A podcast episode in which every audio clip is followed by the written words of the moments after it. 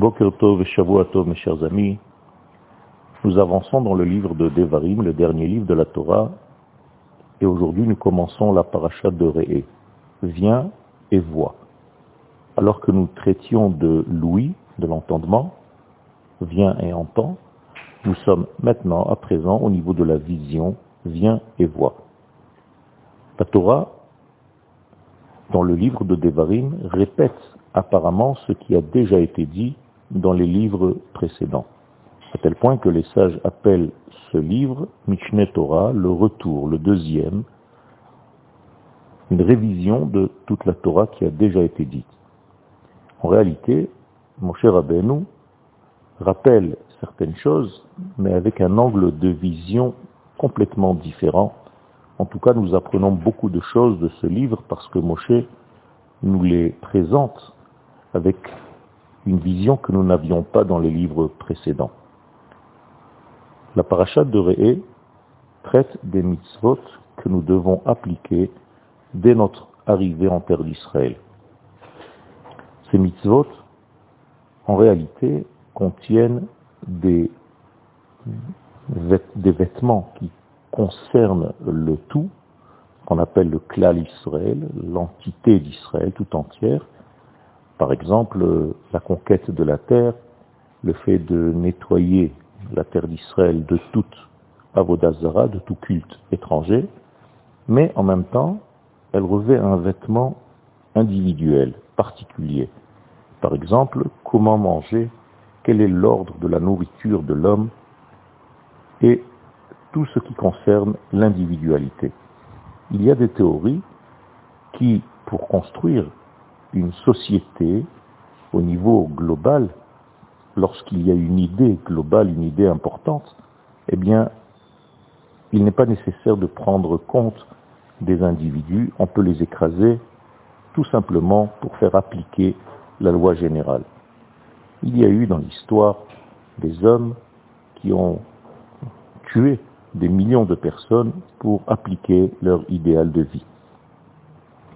D'un autre côté, nous avons d'autres façons de faire qui tout simplement ne pensent qu'à l'individu et ne pensent pas du tout au degré de la globalité de la nation tout entière. La Torah, elle, comme d'habitude, vient nous donner l'équilibre entre les deux, c'est-à-dire qu'il y a une vision du tout, mais qui en aucun cas écrase l'individualité de l'homme. On appelle cela dans la Torah le klal et le prat le klal qui traite du tout d'Israël, de l'entité d'Israël, et le prat qui traite de l'individu d'Israël.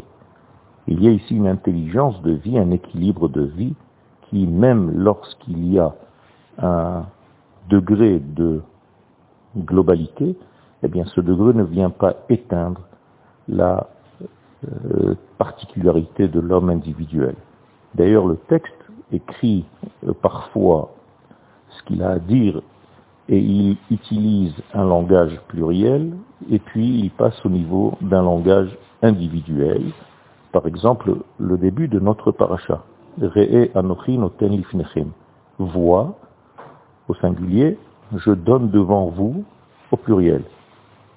Ceci pour nous indiquer que la Torah vient traiter les deux phénomènes de la même manière.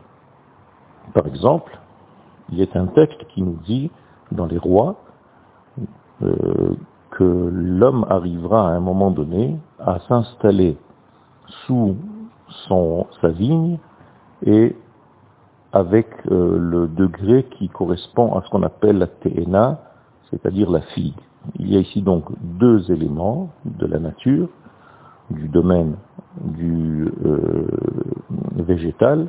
Il y a donc les raisins et la figue.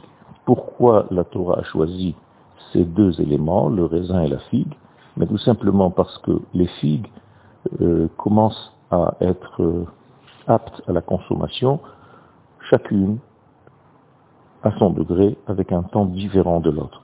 Il y a ici donc ici quelque chose qui traite de l'individualité, on prend en compte le dévoilement de la maturité de chacun différemment, alors que les raisins sont complètement aptes à la consommation en même temps.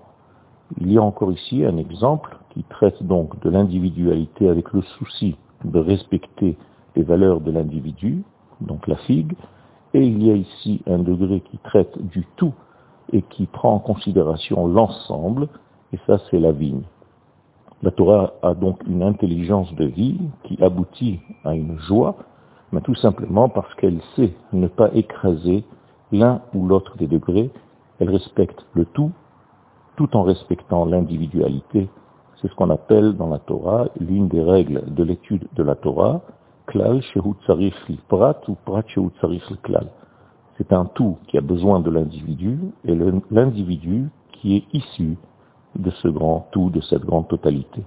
Cette intelligence, cet équilibre donne à la Torah sa spécificité d'être viable, d'être un élément de joie et de vie convenable dans ce monde. Une bonne journée à tous.